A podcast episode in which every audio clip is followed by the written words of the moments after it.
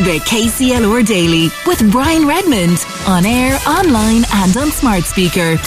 A topic we've been talking about for the last number of months. We've covered it so many times. We've spoken to the great people up at Amber Women's Refuge. Was the uh, fact that paid leave for employees impacted by domestic violence was coming into effect, and it has. It's come into effect today. And joining us now to talk about it is uh, Naoimh Murphy from Amber Women's Refuge. Good morning, Naoimh. Good morning, Brian. Good morning to your listeners.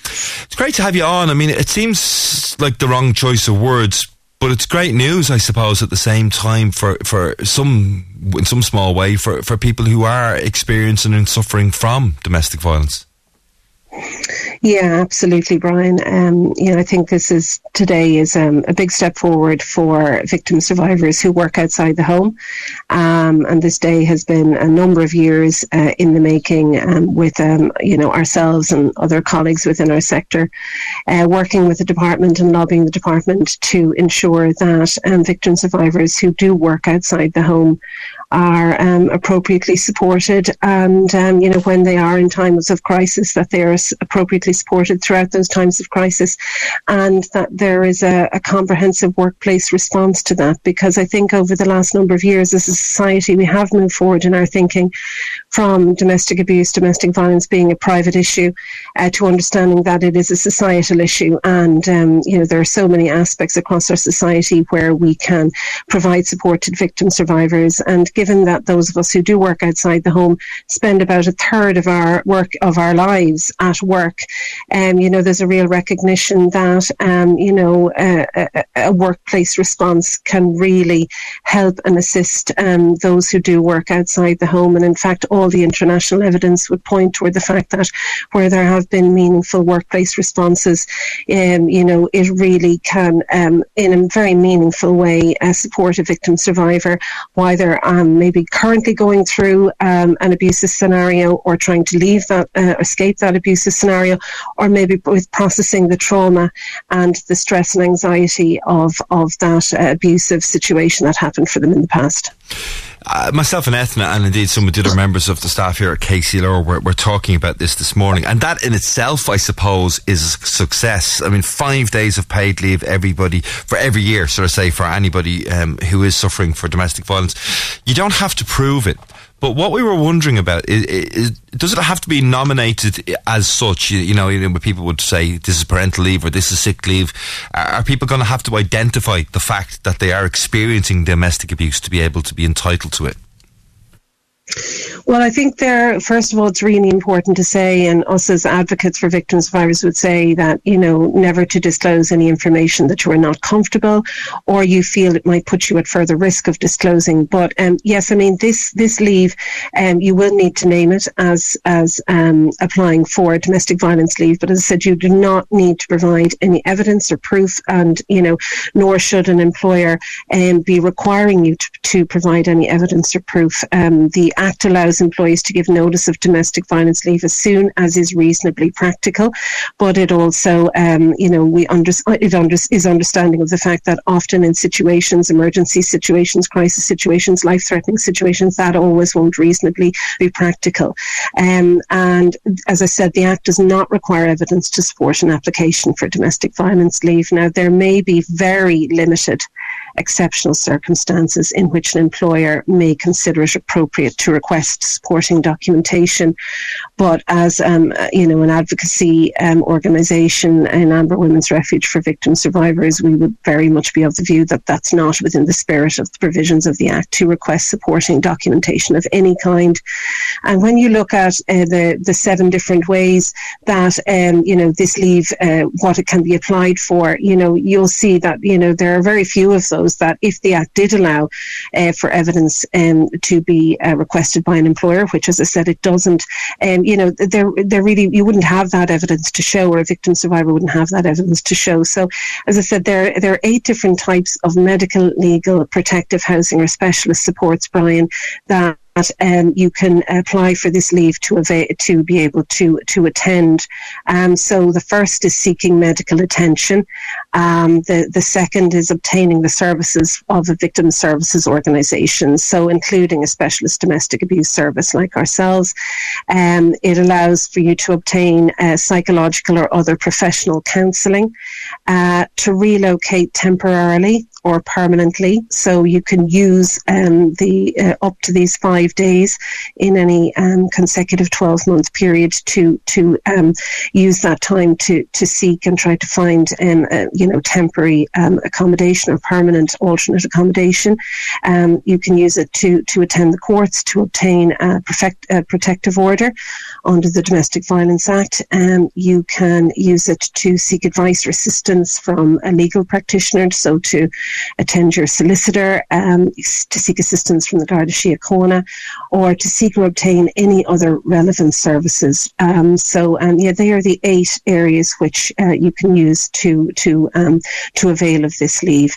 And the leave, Brian, is um, entitled to any employee of any organisation or business in Ireland. There is no minimum service requirement to qualify for statutory domestic violence leave, and it um, it pertains to anybody who is directly experiencing currently or in the past abuse in their intimate relationship, or it also applies to any employee who's supporting what the Act deems as a relevant person who's dealing with the effects of domestic abuse. So, a relevant person, as outlined in the Act, is a, a spouse or civil partner of the employee. So, you may be helping or supporting um, your your your partner um, uh, who may be dealing with the effects of of, of past domestic abuse, uh, or the person that you're living with, the cohabitant um, uh, child. So it may be that um, you know you were supporting your child um, who um, you know has been witness mm. or a victim of, of, domestic violence and abuse in the past,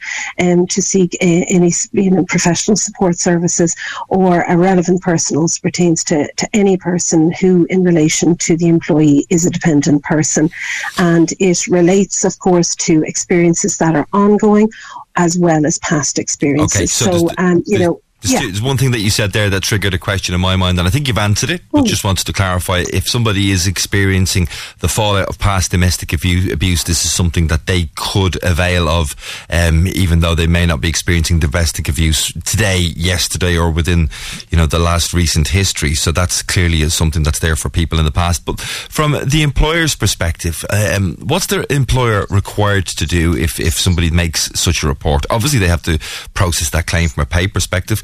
But how should they handle it? Should they do anything or should they do nothing at all further? Um, well, I mean, the first thing I would say to any employers listening uh, today um, is if they haven't already, to um, take some time, either themselves as a business owner, if they have an HR person within the organisation, or anyone who's responsible for employee well-being within the organisation, to visit dv@work.ie so this is the department's um, uh, uh, resource, which has been developed by our colleagues in Women's Aid as well as a, a HR support service, and uh, it's a fantastic resource, Brian.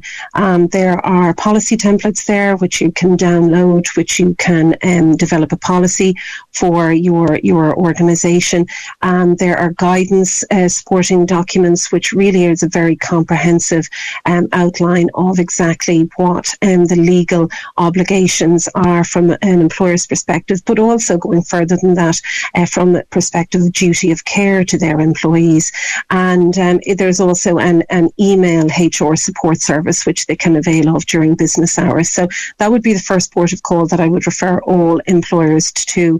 Um, but yeah, I mean, you know, they, they obviously have to allow for the administration of the domestic violence leave.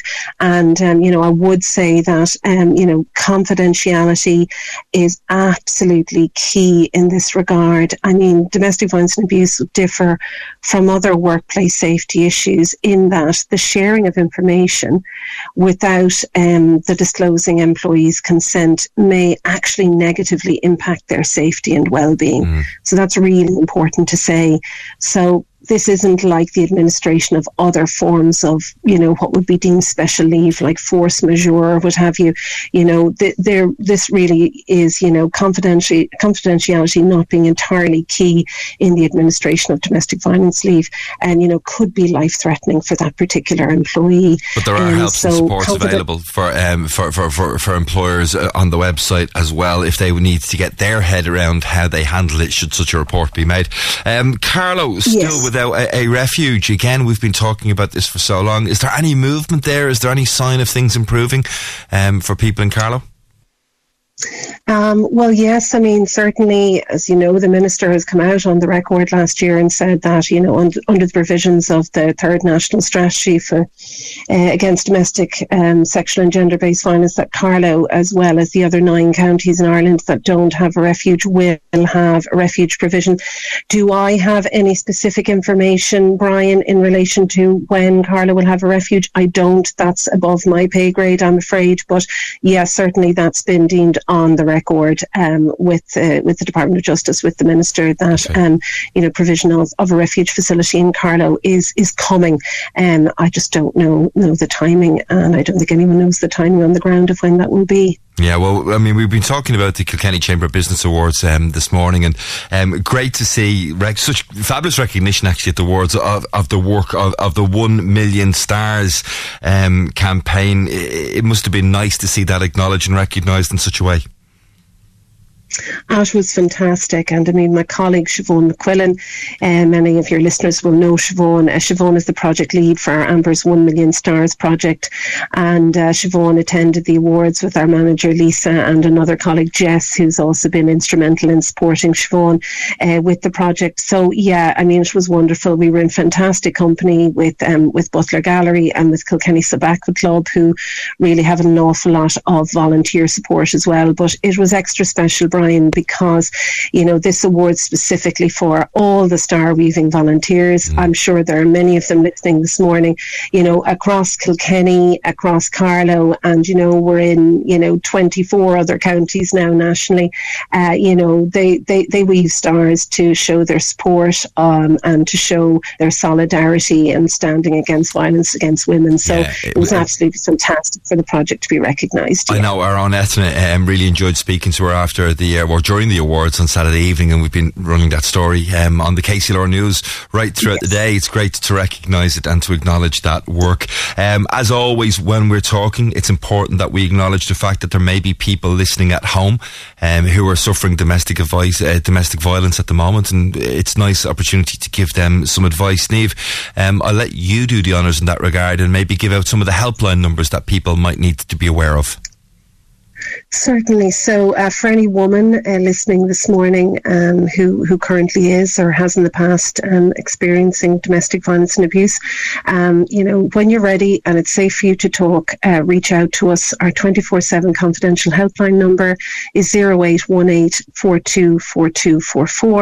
And for any men listening this morning, I'll give the Men's Aid um, helpline number, which is available Monday to Friday during business hours, and that's 01554 3811.